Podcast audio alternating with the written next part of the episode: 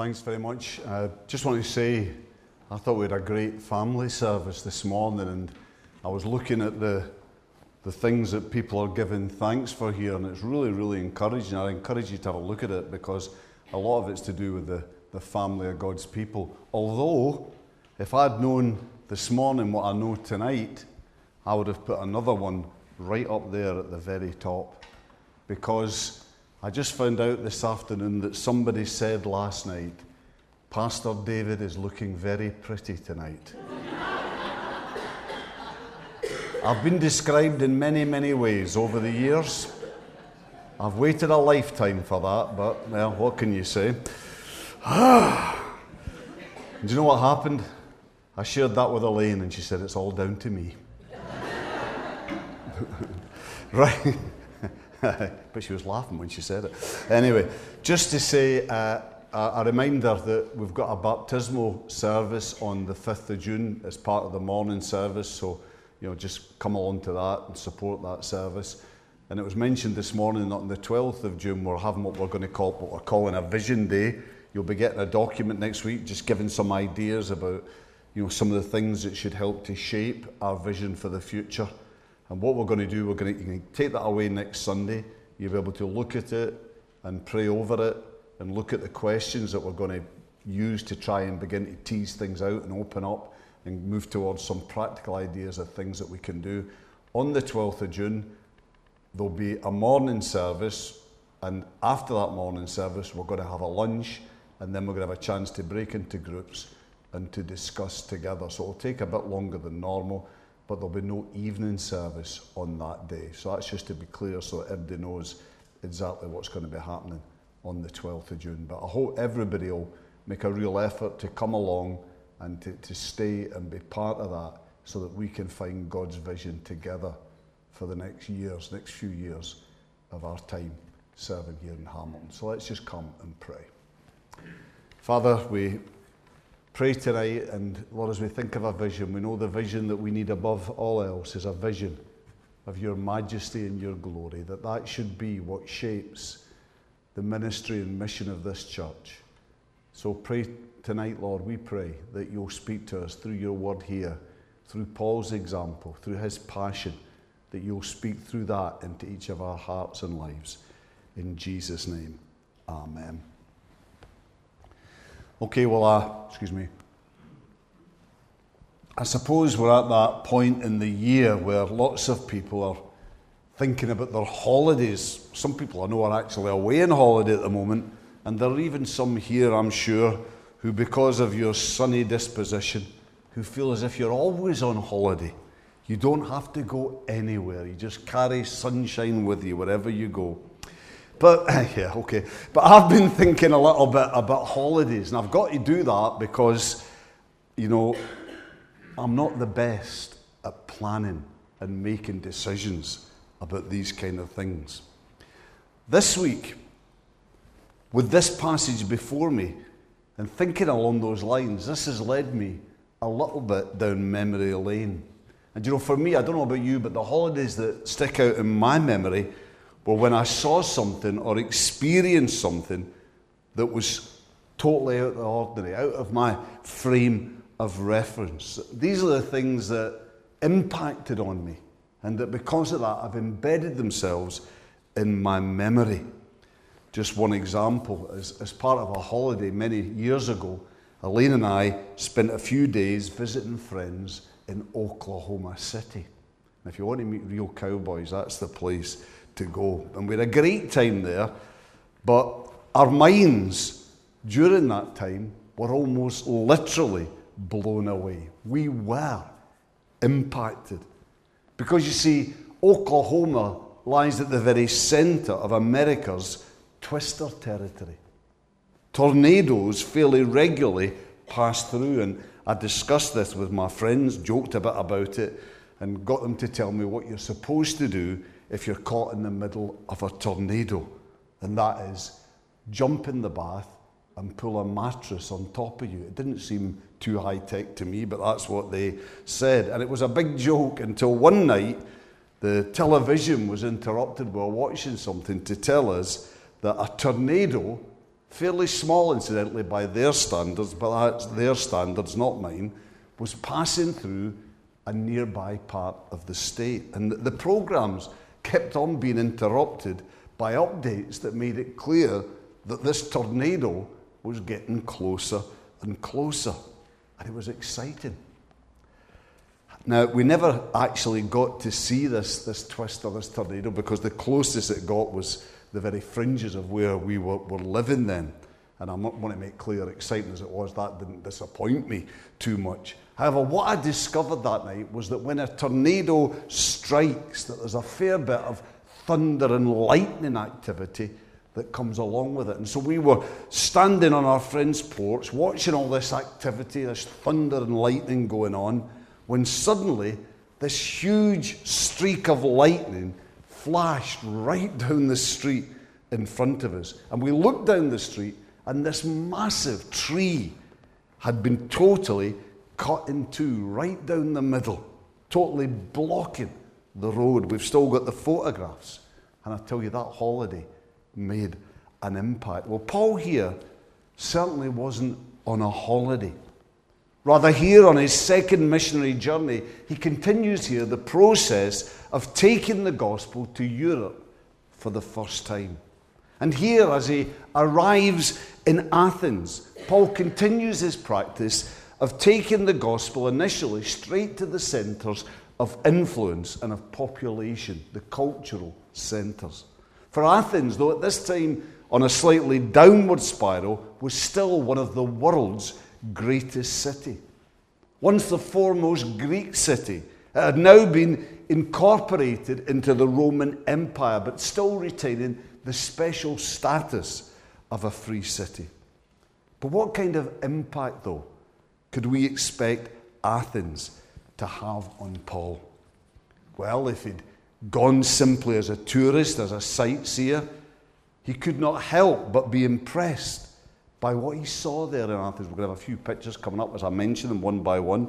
First of all, by the Agora, the great open space in the city where the people used to gather and do all their shopping and trading, their market stuff.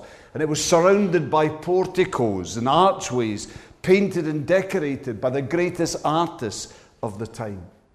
And then there was the Acropolis, the city's vast citadel which sat astride the city and could be seen from many miles around. And it was here that, that many of the idols that Paul was confronted by were situated. And it's been described by, by one writer as one vast composition of architecture and sculpture dedicated to the national glory and to the worship of the gods. So let's be clear then. At one level, these things were incredibly impressive. They were incredibly beautiful. John Stott, he says, they were made not only of stone and brass, but of gold, silver, ivory, and marble. And they had been elegantly fashioned by the finest Greek sculptors. Now, just to give a, a little bit of an example of the kind of scale of what we're talking about here, we've got the statue up there. The Parthenon was the chief temple of the goddess Athena. And Athena was seen as the special patron and protector of Athens. Well, see, in this temple there stood a huge gold and ivory statue of Athena. And this statue was so huge that the gleaming point of the spear that Athena held could be seen 40 miles away. See, that's almost a statue in Edinburgh that being seen here, being visible in Hamilton. And then there was the, the, intellectual stimulation as well that was available in Athens. The impact of which you'd imagine would have made a, a consider, would be considerable on Paul because he was a man himself of great intellect. Because Athens was arguably the, the intellectual centre of its time. It was kind of the Oxford and Cambridge and everything else of the ancient world all rolled up into one. And in the agora, in those beautiful porticos, on a daily basis, some of the world's greatest statesmen and philosophers, philosophers, they would gather there to teach and debate. But you know, we don't really have to speculate on the impact that Athens had on Paul. For it's made clear here in Acts, as we're now going to see, it's made clear in Paul's reaction, the impact that Athens had on him. That Paul here was neither a tourist nor was he some kind of intellectual voyeur, but rather Paul was here as a totally committed servant of Jesus Christ. So he was neither overwhelmed by Athens' beauty, nor was he seduced by its intellectual brilliance. No, rather, Paul was outraged by its idolatry. Outraged. That's what that phrase in verse 16, greatly distressed. That's what that's getting across. That Paul was distressed, angry to see that this city was full of idols. Paul was angry. He was angry as he saw the people of Athens giving themselves to the worship of idols. He was angry as he saw the gifts and talents, the intellect that should have been used to serve God, to seek God, instead thrown away in the service of useless idols. Now, we've, we've touched a little bit, on this before, but still, you know, maybe for some of us, the thought of the connection I've just made here between Paul, the, the faithful servant of God, and anger is maybe one that doesn't quite sit right with us, that, that makes us feel uncomfortable. So there's a few things then that perhaps we need to get clear. That is that when we speak of anger here, we're not talking about some kind of raging, uncontrolled fury. Rather, the way that this is expressed in the original, in the Greek, brings out the fact that rather than being some outburst, that this was a controlled and a steady reaction. And you know, the Bible does make it clear that there is such a thing as righteous anger. And that, what we find here in Paul's reaction, that that's the kind of positive way that righteous anger actually should be expressed. For you see, the facts are that God gets angry. God gets angry.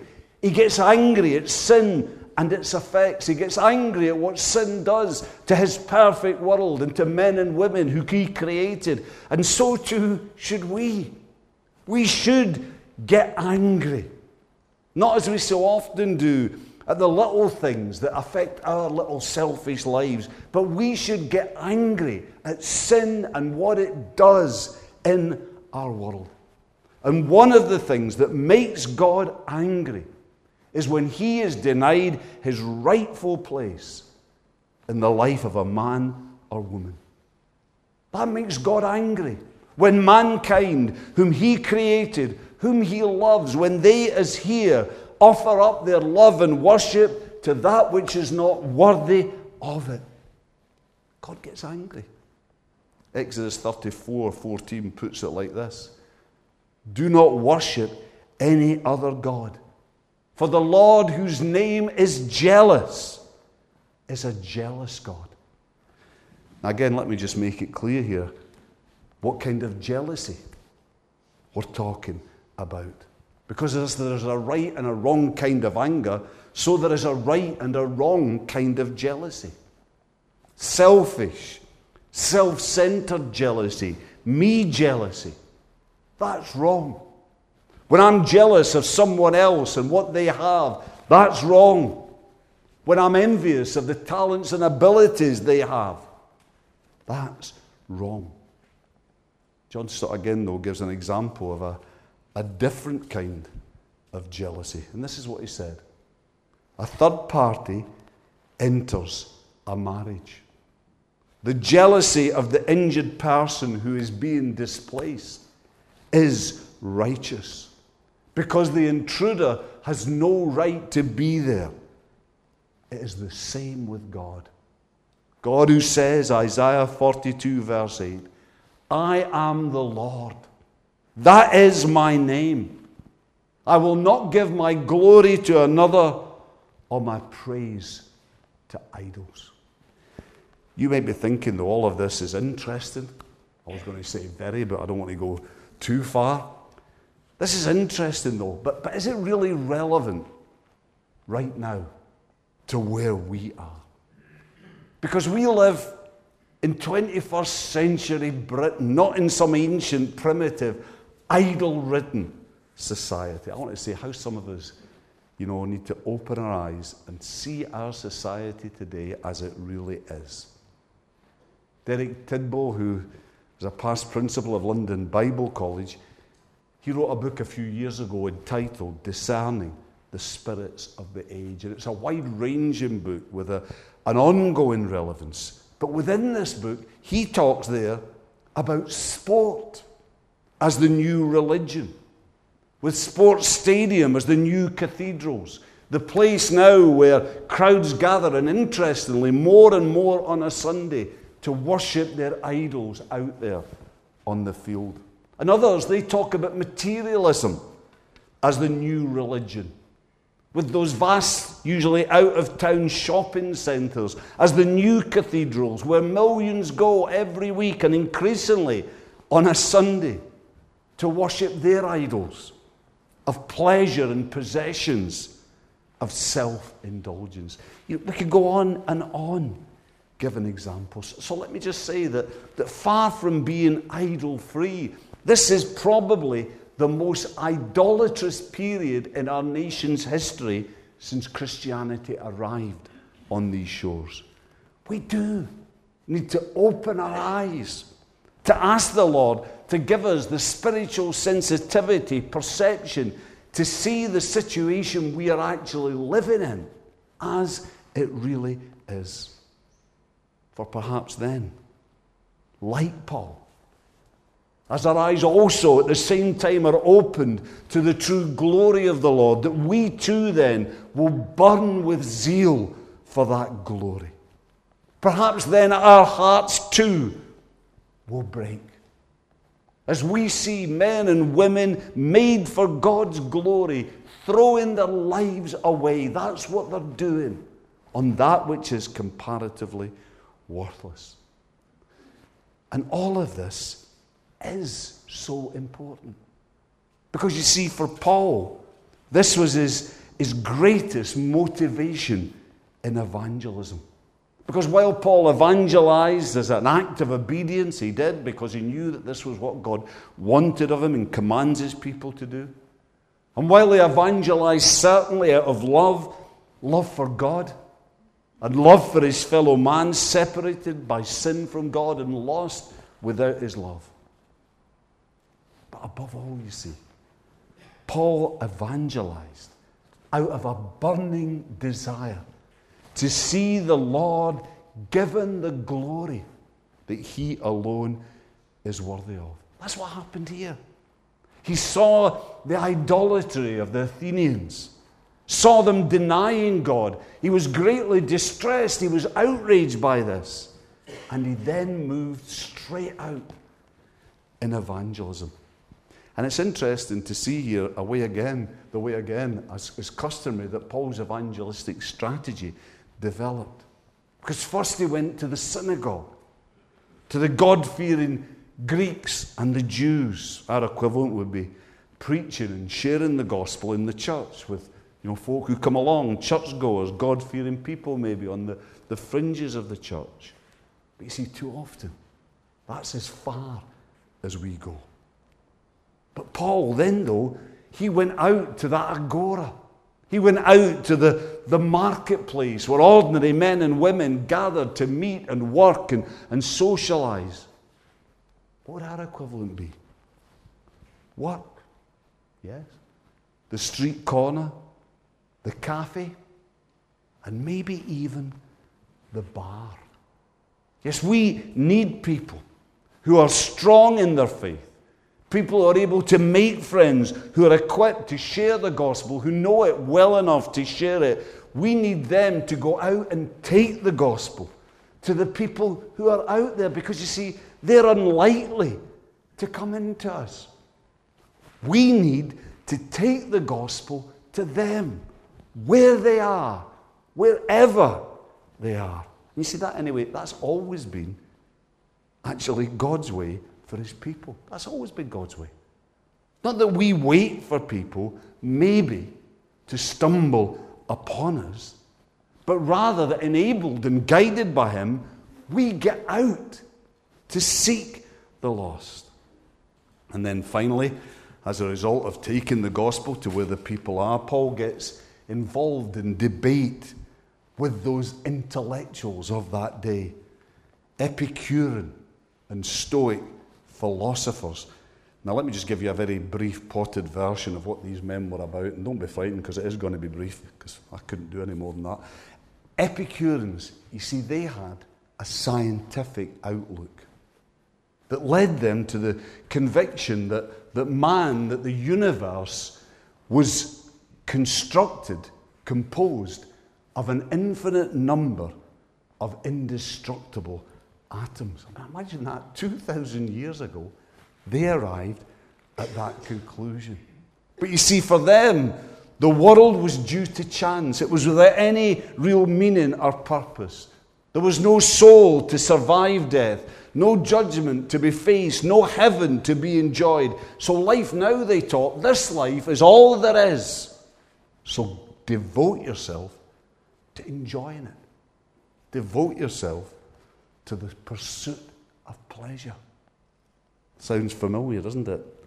Except, this is the difference between them and our society today, that for the Epicureans, pleasure was, dis, dis, uh, was defined in a different way than it is for many today. It wasn't about indulging to excess basic physical appetites.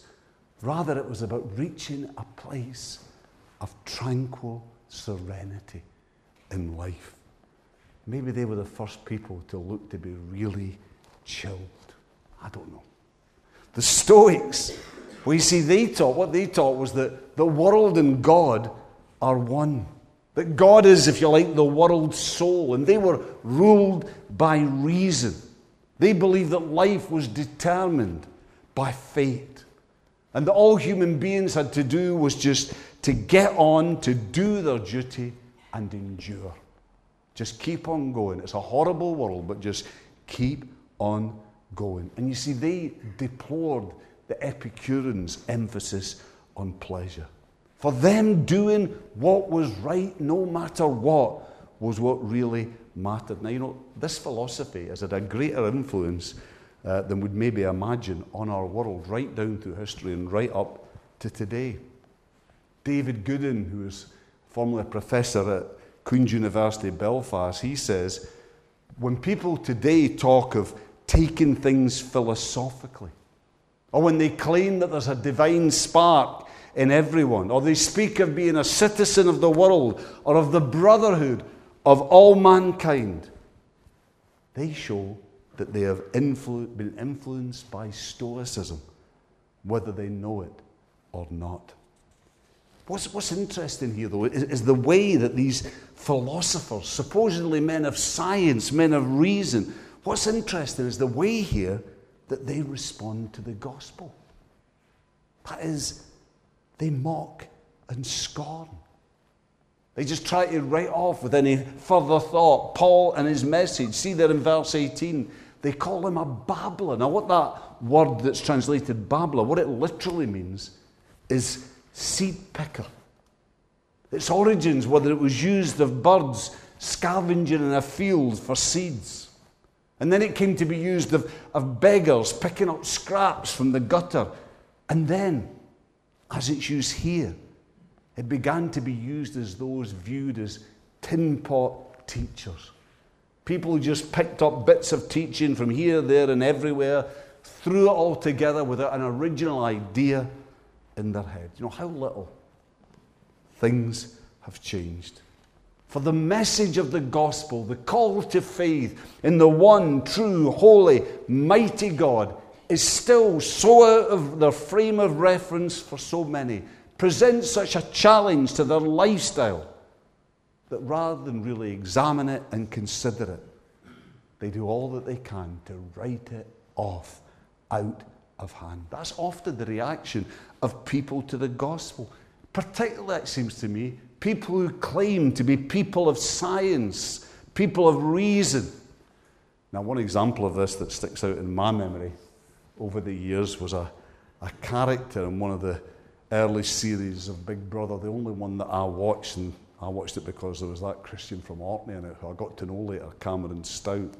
But one of his housemates, John, you know, I'm almost ashamed to admit it, he really started to annoy me.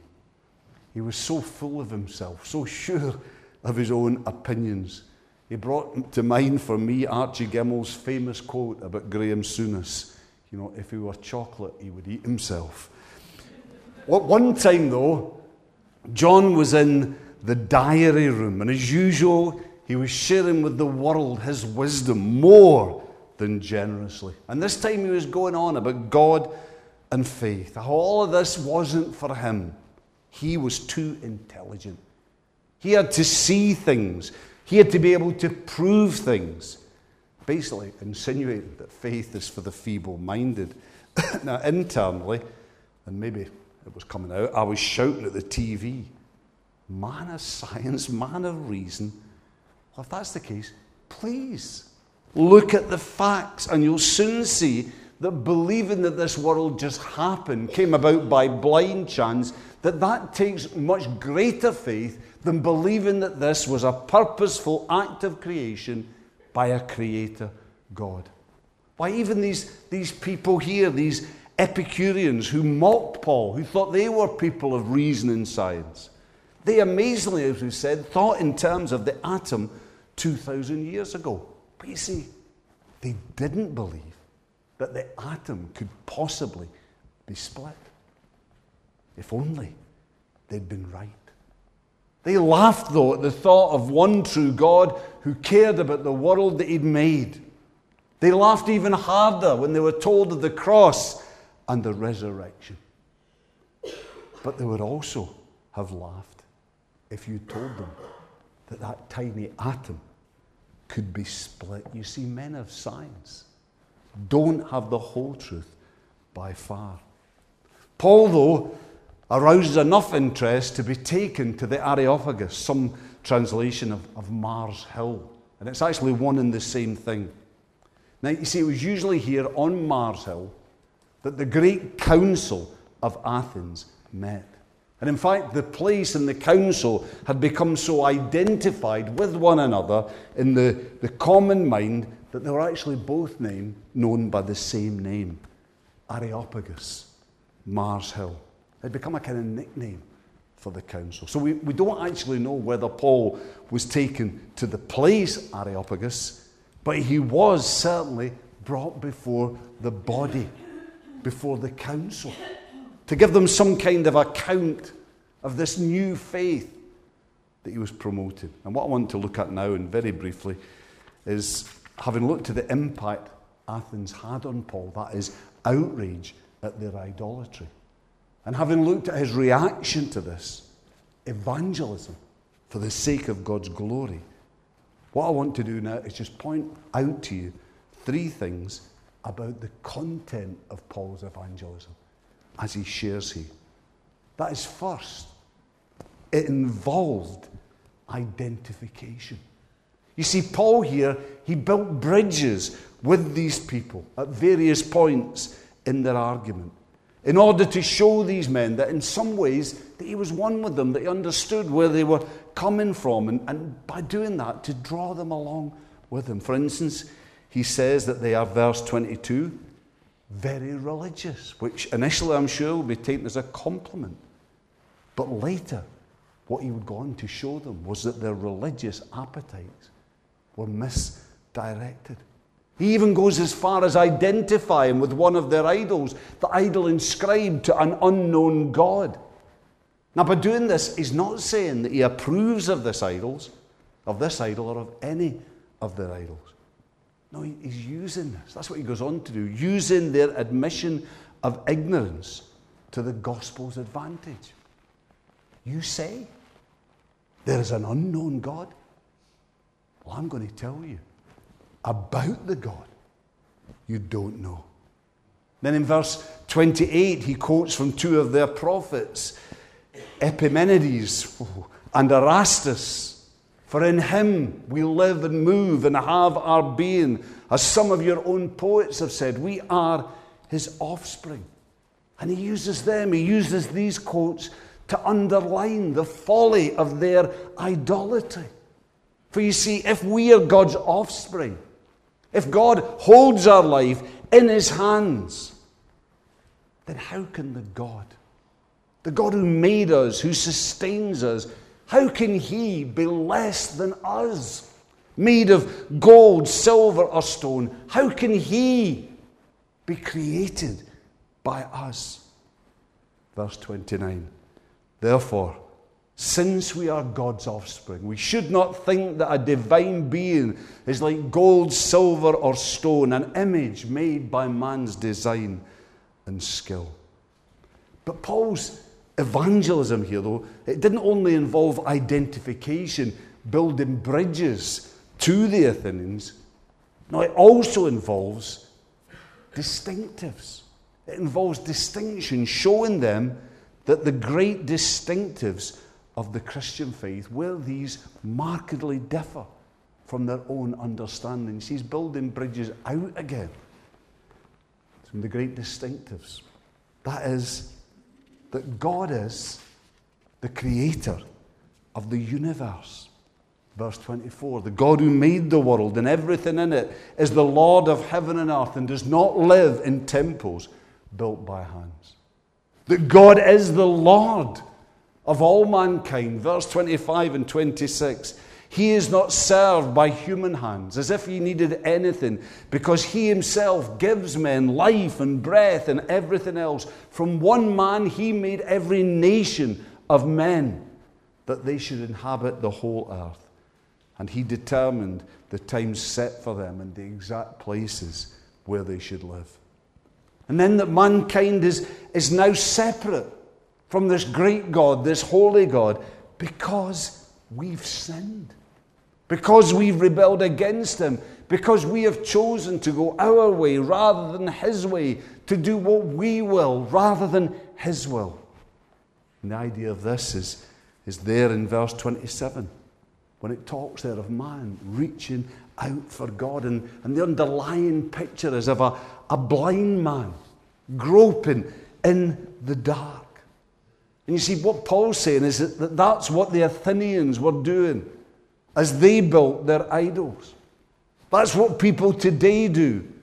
As we worship our football teams, as we worship the material things of this world, as we idolize a person, that's what we're doing. We're fumbling about in the darkness of sin. You see, we know that we need meaning and purpose in life. We know that we need to feel as if we belong, as if we're loved and cared for, because the truth is that we need God. But sin blinds us to that. So we fumble about in life, looking here and there for that which can only ultimately be found in God. But then, Paul shares the real good news that God wants men to seek Him and that God wants to be found. Again, verse 27. God did this so that men would seek Him and perhaps reach out for him and find him, though he is not far from each one of us. And this brings us to the final element in Paul's evangelism here decision. For that's what Paul, having shared this, now urges these people towards now, telling them that the God who came as Savior, the God who as a man died in man's place to pay the penalty of our sin, the God who by his divine power rose from the dead, so demonstrating his victory over sin and death and Satan. That this God, the Saviour, will soon return as judge. And that the only way to escape that judgment is by faith in him. The only way is by faith, making his sacrifice ours, making his victory ours. And here Paul says, now is the time to do it. Now is the time to get right with God. Verse 30. Now he commands all people everywhere to repent. Why the urgency? Why? Well, because we live in the days now of God's grace. That's the days we're living in. All is completed except the second coming of Jesus and the resurrection of God's people. And you see, God waits now. God holds back his judgment that more and more men and women by faith may be gathered to his kingdom. But you see, let's not presume upon that grace. For now is the time to decide. Now is the time to respond to Him. What's coming is the day of judgment. What was the response then? Well, we're told that many sneered. That hasn't changed. But some, a few, they believed. Verse 34 a few men became followers of Paul and believed. And you see, it's all worth it.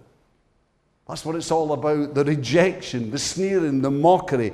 It's all worth it for the few that believed. I wonder if you learned anything from Paul tonight. I want to say, I have. I have. And so what I ask now is, Lord, make an impact on me. Open my eyes to see the true godlessness of our society. Open my eyes to see the sheer magnificence of your glory. And may I then burn within with a desire for your glory. May I have an understanding of your majesty, and may my heart then break as I see in this world today your glory and majesty denied. And as a result of that, motivate me to evangelism. Motivate me to evangelize as Paul did here in a sensitive, thoughtful, but courageous way for the sake of your glory. Let's pray together.